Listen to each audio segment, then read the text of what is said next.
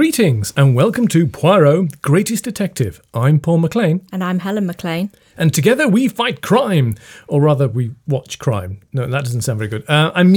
We're fans of the ITV series Agatha Christie's Poirot, which starred David Suchet and ran on British TV between 1989 and 2013. So why are we doing a podcast about Poirot? Well, for me, it all started when you took me to the Agatha Christie and Archaeology exhibition at the British Museum when you worked there in 2001. And as an archaeologist and fan of crime fiction, it caught my interest. And so after that, I read my first Poirot novel, which, if I recall correctly, was Murder in Mesopotamia. And in the meantime, I've spent 20 years podcasting. Not that you necessarily know it, but apparently I have. And that's ended up with me being the executive producer for British Museum Podcasts, which is a rather grand title, but yeah, it's fine. So that's enough about us. It's all about Poirot and his little grey cells. So after rewatching the whole of the ITV series during lockdown, we started discussing whether we should do a podcast about it. And so now we are. And it's quite an appropriate time because it now being 2023, as of this first episode, that's 10 years since the last one appeared on TV. Absolutely. So, the first episode of the ITV series is The Adventure of the Clapham Cook. Which I think is interesting because it's not the first Poirot story that Agatha Christie wrote. No. Is that The Mysterious Affair at Styles? It was, and which is obviously a novel, so they obviously wanted to start off with a shorter story to see if it was going to work. Because I remember we heard David Suchet talk and he wasn't sure whether he was going to do more than one series ever. Well, that's right, because we went to that talk and he basically said he was never been continuously employed for Poirot. Yeah. He was only ever employed per season, not knowing if the next season was ever going to occur. Yeah. And from our point of view, it's a really good start because the first season are all relatively short episodes, Poirot TV series. And it's got that absolutely classic music by Christopher Gunning. The person who adapted it was Clive Exton. The director was Edward Bennett. You can read about that online. There's much more detail. But it's really nice that they actually got this going and it started filming, was it 1988? Mm-hmm. And then it was released in January 1989, the very first episode. Excellent. And so I think we've got a plot somewhere. The plot. So at the start of the first episode, Poirot is rather bored, and so Hastings is reading out possible snippets of interest from the newspaper for him. These include a bank theft of £90,000, an apparent suicide and a missing typist, but Poirot just isn't interested in any of them. And Mrs Todd arrives soon after with the case of her missing cook. Poirot at first dismisses it as too trivial for him, until Mrs Todd rightly puts him in his place, describing that a loss of a cook is as much as losing pearls to some fine lady. Too proud, eh? Only deal with government secrets and countesses' jewels? Well, let me tell you, Mr High and Mighty Poirot, a good cook's a good cook. And when you lose one, it's as much to you as pearls are to some fine lady. Madame, you are in the right and I am in the wrong. Your remarks are just and intelligent. Poirot and Hastings visit Mrs Todd's house and interview the inhabitants, and there they learn that the cook, Miss Dunn, her disappearance may have been planned as her things were packed and her box was corded or tightly fastened, and that the paying guest, Mr Simpson, worked at the same bank as where the theft had occurred the previous day. Poirot investigates more lines of inquiry. A newspaper advert for Miss Dunn is placed and interviews at Simpson's bank. Miss Dunn finally replies and Poirot and Hastings travel to Keswick to meet her. Miss Dunn had been met by an Australian lawyer and told of a legacy that she had inherited, and it basically resulted in her having to flit up to Keswick as fast as possible to meet the terms of the supposed inheritance. While Mrs Todd had sent her things, she didn't send her box. This piques Poirot's interest, and returning to London, they track down the whereabouts of both the box and Mr Simpson, resolving not only the case of the missing cook, but also a murder no one knew had been committed and the bank theft. Well, it's a good opener. I mean, what I really liked about just watching it, well, first of all, the opening scene is obviously the kind of antagonist wrapping up giant, you know, a giant case with ropes. And then the second scene actually cuts away to the first shot of Poirot, and you see his patent leather shoes and his spats, and then it just kind of goes up. And it pans up, and you can see David Suchet as Poirot, which I thought was an absolute kind of classic scene to actually have, because it helps establish some of his particular fastidiousness that he has with that, and the kind of cases he takes, and what interests him. Yeah, which I thought was good, because he talks about the things he needs to do about his the grease spot on his suit. If I mistake not, there is on my new grey suit the spot of grease. You have noticed it, perhaps? Huh? No. No? Well, it's only the one spot, you understand, but it is sufficient to trouble me. So obviously you get the very rapid impression, if you don't already know Poirot, that he's very particular about his appearance. I mean, it's a really good opening. It establishes that really early on. I mean, this is not the first time we've watched this DVD series. Not at all. You know, because we have the DVDs, because you can't get the Blu-rays in the UK. Oh. So we have to watch the DVD versions. And it's just how good that first episode is at establishing the characters. Yeah. And it's so well put together. It was a really strong opening episode. Yeah. I mean, I'm not entirely sure why they chose that short story of all of them, but there, as you said, there are some good points in that. They give that, like Mrs. Todd putting Poirot in his place, because that really gives a sense of what sort of thing he normally does, but actually he is, you know, when he gets his the bit between his teeth, he will continue to investigate, even after he's almost dismissed from the case by Mr. and Mrs. Todd, and he's outraged and wants to continue. Oh, that's right, because Mr. Todd pays him a guinea for consultation when they tried to cancel his services. And what I liked about that scene that features Mrs. Todd is that straight away, and it's actually probably quite rare, that Poirot admits he was wrong. Why shouldn't he take the case of a domestic? Absolutely. But of course it turns into something much more than just a missing cook. Yes, it does. Oh, that's quite fortuitous, really. Start off with a really mundane story about a missing cook. And of course they visit the Todd's house. Yeah, to interview people. And I thought the way that Poirot was interviewing Annie, who's the maid, was quite interesting, because it shows how he flatters the people he's interviewing so that they feel important and they're more likely to give him that information. And one thing I noted in that scene was that she'd obviously been cleaning the spoons, and they were all laid out next to Poirot, but they were in a very neat row. I noticed that, because we just know that if they weren't, he'd have just been distracted and would have put them in a neat line, unless they were in a neat line because he did it off camera. Thank heaven she didn't have two unevenly sized eggs, because then heck would have broken loose. Absolutely. We get ahead of ourselves. Yeah. He's a good listener. I think that's what also comes up from the first episode. Is he because sometimes Hastings tries to interject and he says, later Hastings. Yeah. So he very much listens to what people are telling him. Absolutely. And I think he's obviously very good at human psychology and just knowing when people are holding back, and you know, you see him do that. He will probe in the right way to get that information, and if he knows he's not going to get it, he'll walk away and perhaps revisit it later. And you see that throughout the series, I think. Now they go upstairs, and there's quite a few stairs in that house. I think that must be a 4-story building. Yeah. It's huge. You're jumping ahead of yourself. I am. What were you going to say before? Well, because they then go out to Clapham Park, because they've got to wait for an hour for Mr. Todd and the paying guest, Mr. Simpson, to return. But what is revealed when they find out about who else lives in the house is that Mr. Simpson works at the same bank where the theft has occurred. And even Hastings notices that. The name of the bank. Yeah. Oh, yes. Partly because he just read it in the paper earlier, but even he... See the eye twitch. Gets it, yeah. So that's obviously something of interest to them. But yeah, then they come back, they speak to Mr. Todd, who's absolutely no use. He just thinks they should just get another cook, and what's the problem? So let's revisit the stairs in this rather large London townhouse, which must be 4 stories from this kind of perspective. It doesn't look it from the outside, from the street, that it would have all those stairs. Unless Mr. Todd is in the basement somewhere. It's like, how many stairs? Because they're going to the top level where the staff and the lodger is. Do you think the staff live on that same level? It looked a bit too smart to me. I think they did, because otherwise it's going to be five stories. If there's stuff like the staff in the attic, there's got to be like a whole series of houses, and then this giant turret.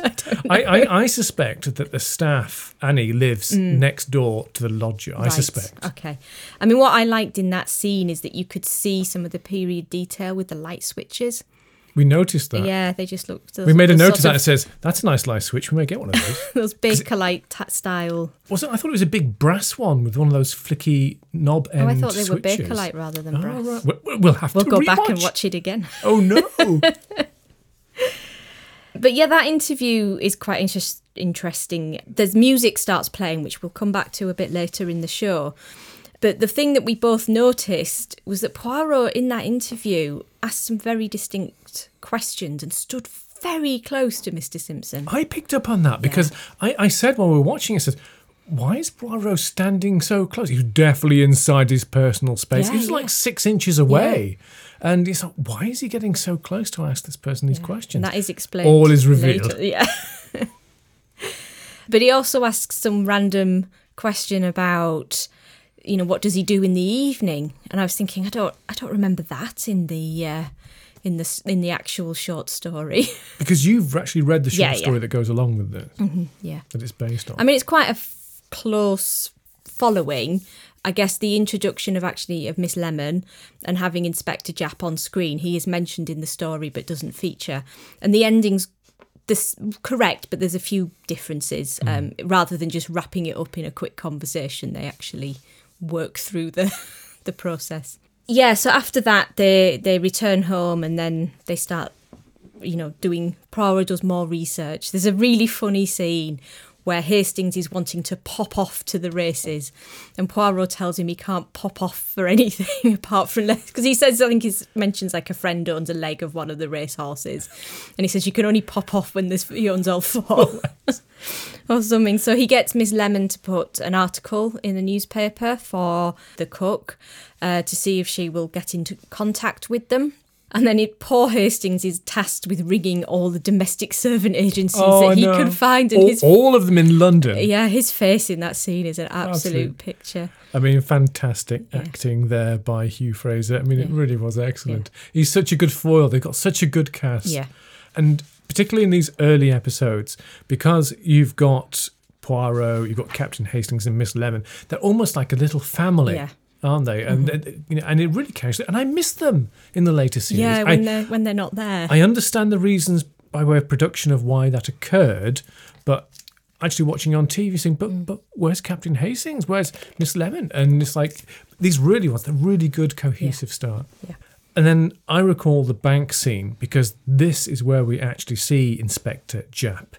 First name James, if you're on the trivia, James Japp. And surely he'd be a Jimmy chap. There are some later episodes where this actually comes up in conversation. But he's interviewing, Inspector Japp is interviewing Mr. Simpson. Yeah. And, about this particular investigation. Yeah, does he know the clerk who they think has stolen the money? And then Mr. Simpson, the lodger, perfectly innocent lodger. And then... looks over Japp's shoulder and sees Poirot. He said, oh, that chap, that's the one who talked to me earlier. And then I've forgotten at this point. I didn't know whether Japp knew Poirot or whether it's like, you mean that? Because it sounds like he doesn't. He made it sound like I don't, And then he goes over and talks to Poirot. And obviously they know each other very well. Yeah, they're old friends, After the reward, Poirot? Oh, no. No, I am engaged on quite a different case. And what would this different case be then? Ah, well, now, there is such a thing as client confidentiality, Chief Inspector. I mean, Poirot's in the bank because he's doing some due diligence on Mr. Simpson. He's obviously got suspicions. Yeah. Yeah, absolutely. Or the very small footwork, if you like. Off he goes. We could do a whole special episodes on the characterisation of Poirot by David Suchet. Really good. Yeah, so they do that, and then there's a few scenes of Poirot just waiting to hear from Miss Dunn, the cook, and asking if there's messages, looking wistfully at the telephone, until finally Miss Lemon comes in. Although actually, while they're waiting, Hastings is reading letters, and there is a letter from a duchess which normally at the start of the episode, I think, is the sort of case that Poirot would have bitten the hand off. Yes. But he obviously has decided, no, I'm doing this one, I'm cracking on, everything else, forget it. He's got the bit between his teeth. I mean, this is what interests him. It's interesting cases more than high-profile cases in that sense. Yeah. But now he won't let this go because now he wants to know, he wants to solve it. Mm-hmm. Yeah. So Miss Lemon comes in with a letter. Yes. So this is from Miss Dunn. She is writing from Keswick, or Keswick, as Poirot pronounces it initially. Oh, why not? Saying that she's already received her legacy, so, but thanks for inquiring anyway.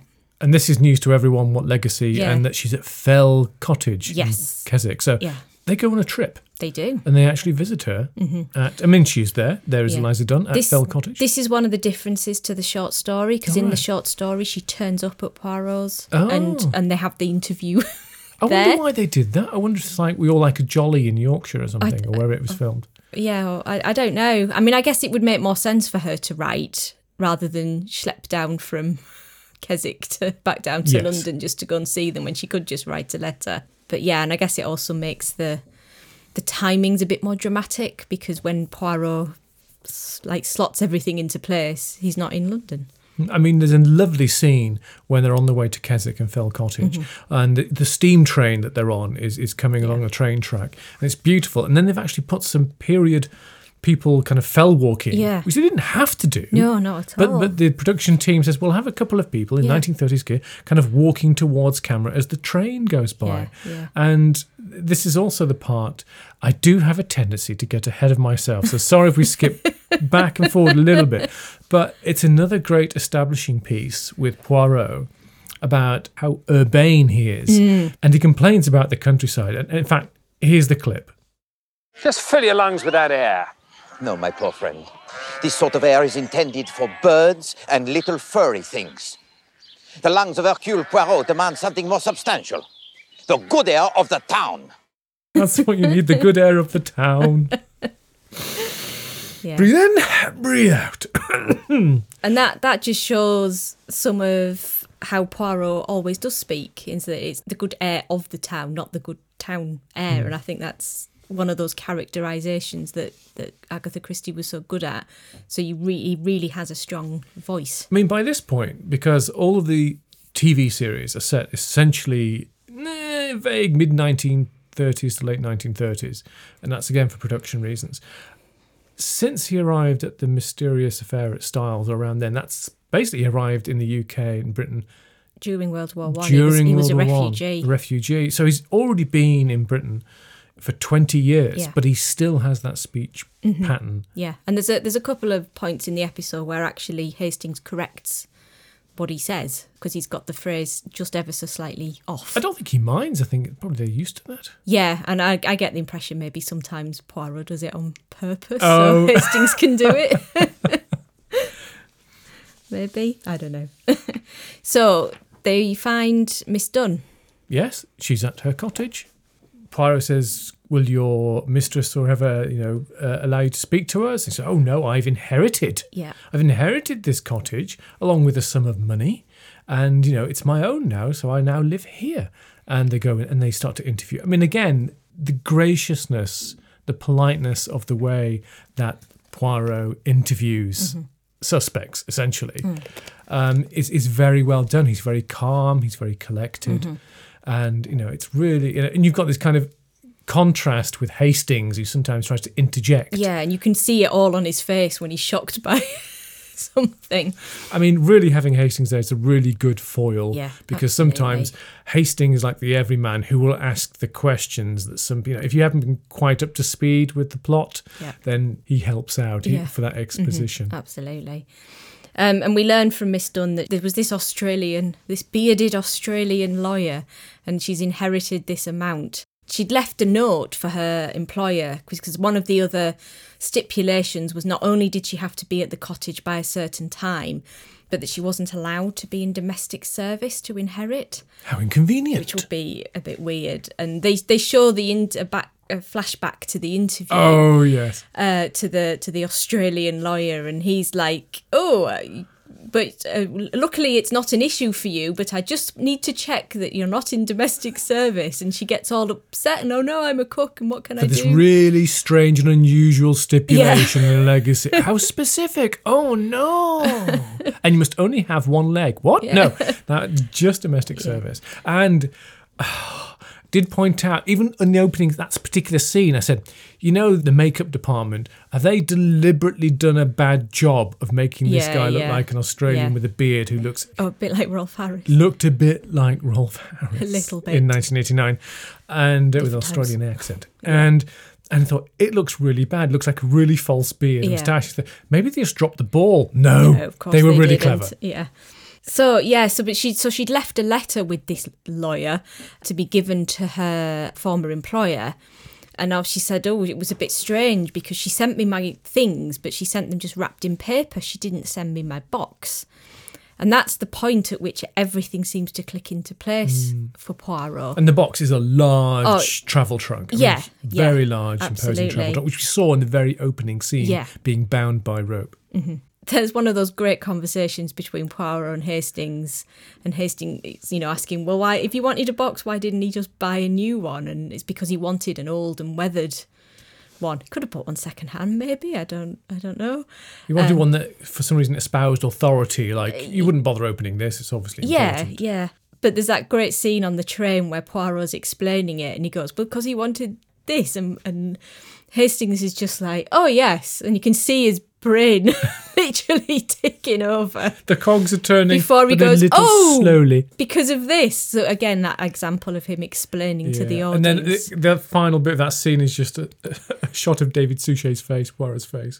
He's just smiling, this beatific smile, this dawn of realisation on Hastings' face, like, oh. And then as they're changing trains at Carlisle, there's a lovely bit where Poirot's on the phone and he's trying to get this message through to Scotland Yard, to Jap, and the train's about to leave and Hastings literally drags him out of the phone box. Now, there's a lot established in this first episode. And what I really liked about that phone box scene is it was a good way of adding some balance, saying, well, obviously Hastings isn't as quick as Poirot, who is. Yeah, mentally quick. Mentally quick, yes. It shows the partnership there because he literally almost grabs him by the collar to rush him because throw him on the train. The train is literally leaving, and if Hastings hadn't done that, Poirot would have missed the train. And this was a point of urgency. That's why he's on the phone. Absolutely. And it'd be even worse if he hadn't got on the train. Yeah. So Hastings has his heroic moments, these bits where he's absolutely a core, essential part, because he saves Poirot, in a sense, from time to time, doing that. Absolutely, yeah. The rest of the episode is all stuff that's essentially in the story, is just wrapped up in dialogue, just, oh, and then this, and then we caught this, and then that. But actually what they do in this is they show them tracking down where the box is, and they have this interview with this brilliant porter, which was the train station Twickenham, who's remembered all the detail and spotted in the... That's played by Danny Webb. Yeah. In the money, saying, oh, he's going to Bolivia because I saw the word. And Hastings is like, well, how do you know that? It's like, well, it said Bolivia on the banknotes. And so they tracked down that the trunk had been sent on to Glasgow. So Jap eventually gets the police there to open it, and they find... a body! And so he's obviously been murdered, stashed in this box and sent on. Meanwhile... There's a shot of the body. Yeah. This poor actor has had to climb into this case. Meanwhile, Poirot, Miss Lemon and Hastings are looking for ships to... not to Bolivia, as Hastings thinks, which is so funny. And the other thing in that scene that I really like is when they're talking about the place names is Miss Lemon just says something like, oh, don't they all sound lovely? What lovely names for places. Which I thought was quite nice. Of course, series on, Hastings goes to South America. He does, in the future. Comes back with a crocodile, but never mind. Anyway.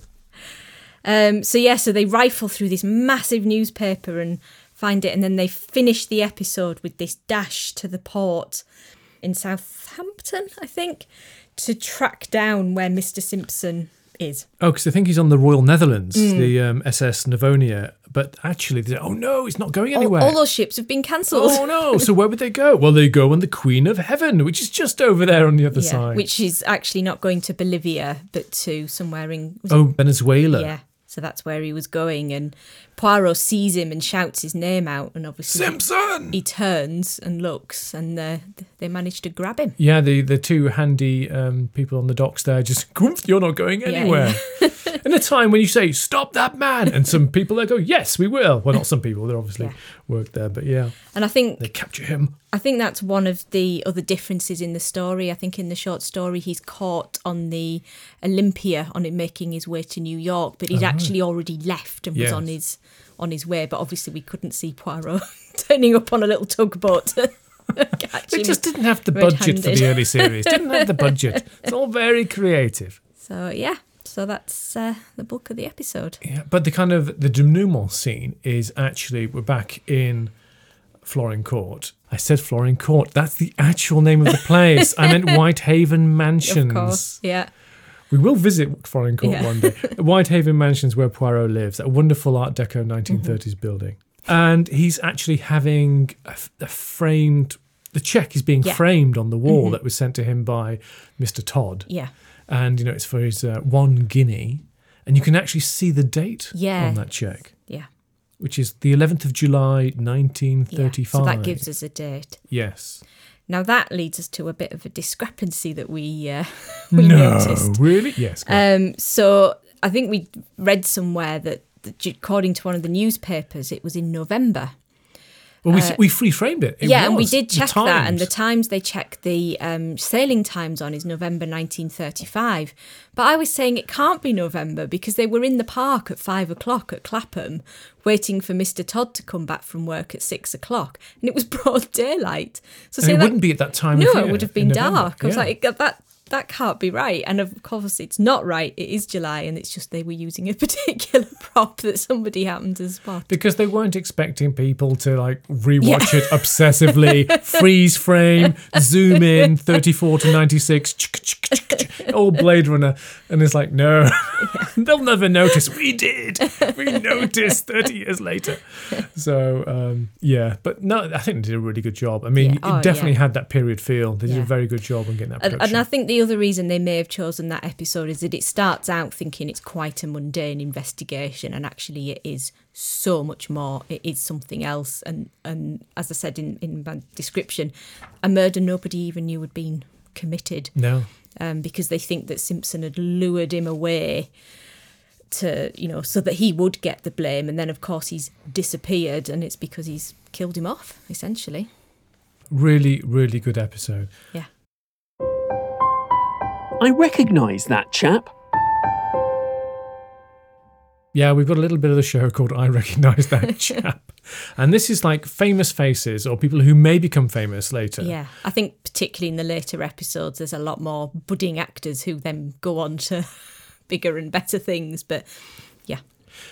And there were a couple that I recognise. I mean, there's no science to this or logic or reason. It's just people we just recognise on the TV show as being in other things. There's that man from that thing. Yes, there's that man from that thing is the alternative for this section. I recognise that chap. And that chap, well, the first one was actually Mrs. Todd. That's played by Bridget Forsyth. So the people I've said, well, I've seen her in a few things. And you go onto IMDb, and that's why you recognise them, because they have been in so many things. Yeah. So Bridget Forsyth, a well-known actress, she has been in, she was in Unforgotten, which we've watched, so she's been in that. Hollyoaks, EastEnders, Doctors, Midsomer Murders. I mean, the list goes on and on and on. In fact, it says Doctor Who 1963. Wow. Wow, so original year Doctor Who as well. I mean, I think that's the case with a lot of the actors who are in Poirot throughout have been in a lot of TV shows, and they might only have been in one or two as a guest star, like in this. But there are just so many familiar faces throughout the entire run of it. And I guess it's one of those things like Casualty or The Bill or Doctor Who even that everybody's sort of been in. But she was in Whatever Happened to the Likely Lads, yes, I think, which I remember watching repeats of with my dad. Must have been in the 80s. or maybe even early 90s. And then most recently, she was in Still Open All Hours. Oh, which is the follow-on from Open All Hours. Yeah, which I've never really watched, so I don't know who she played, but she was in classic that British TV series, comedy series. Mm-hmm.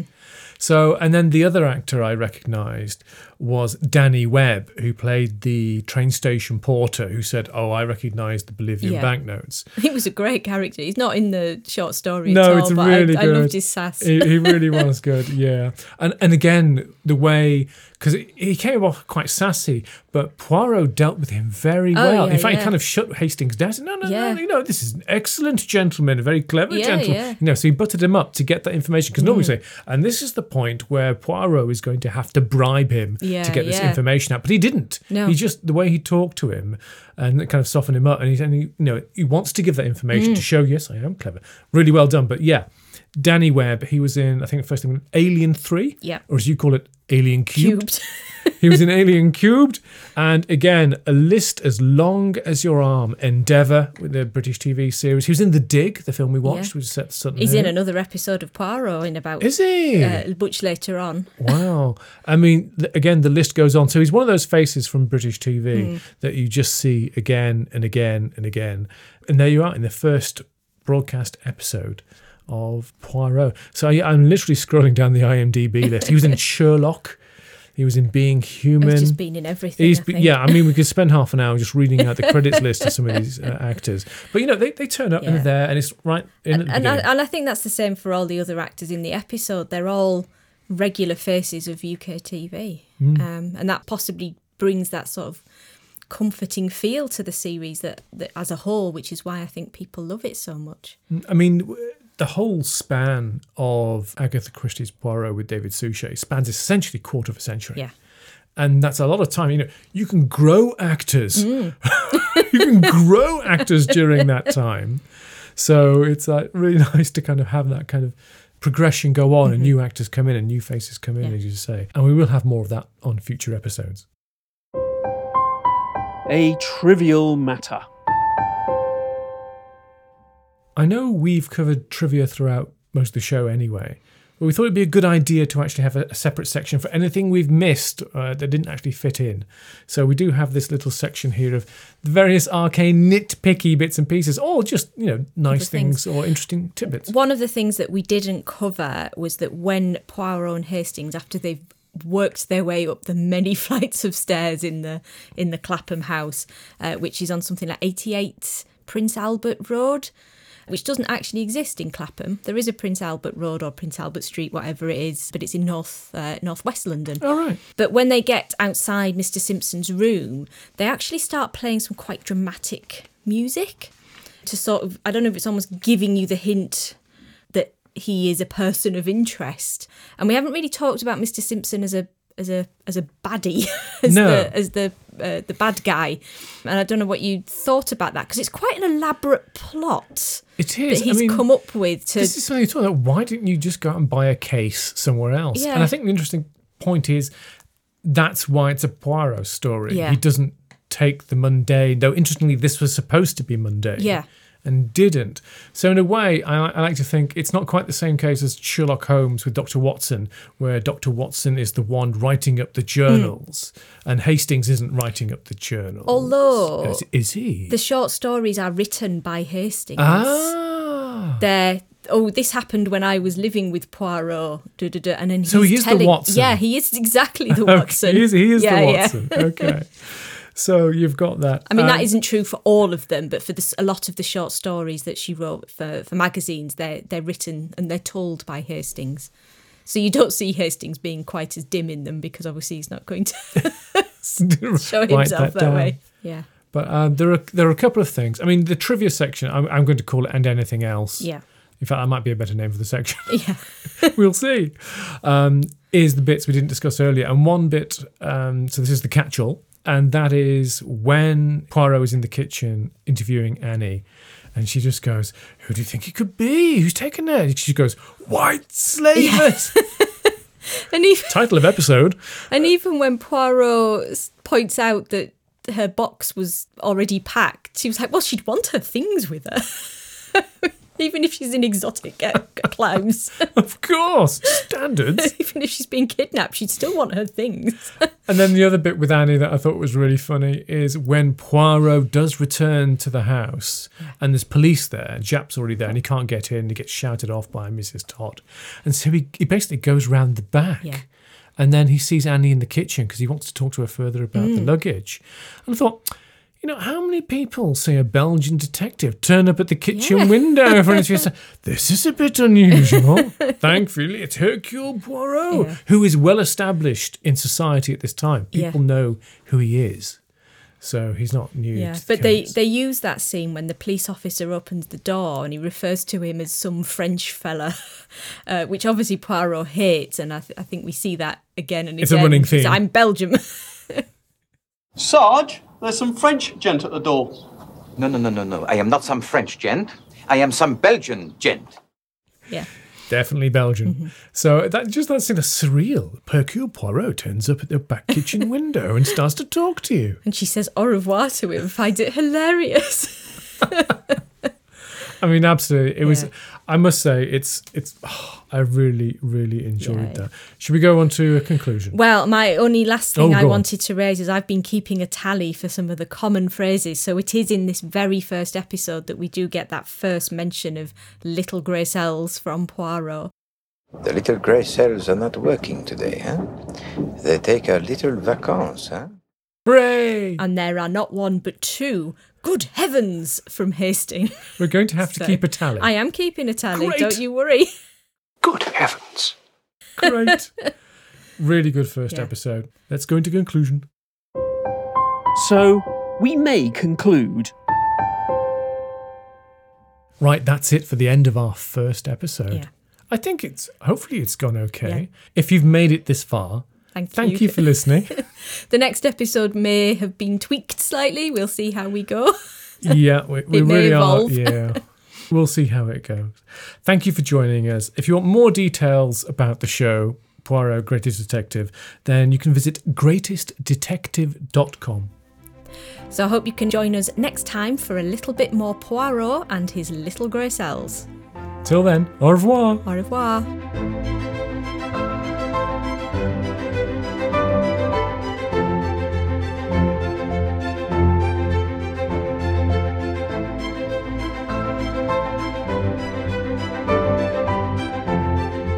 A podcast from Thin King Productions.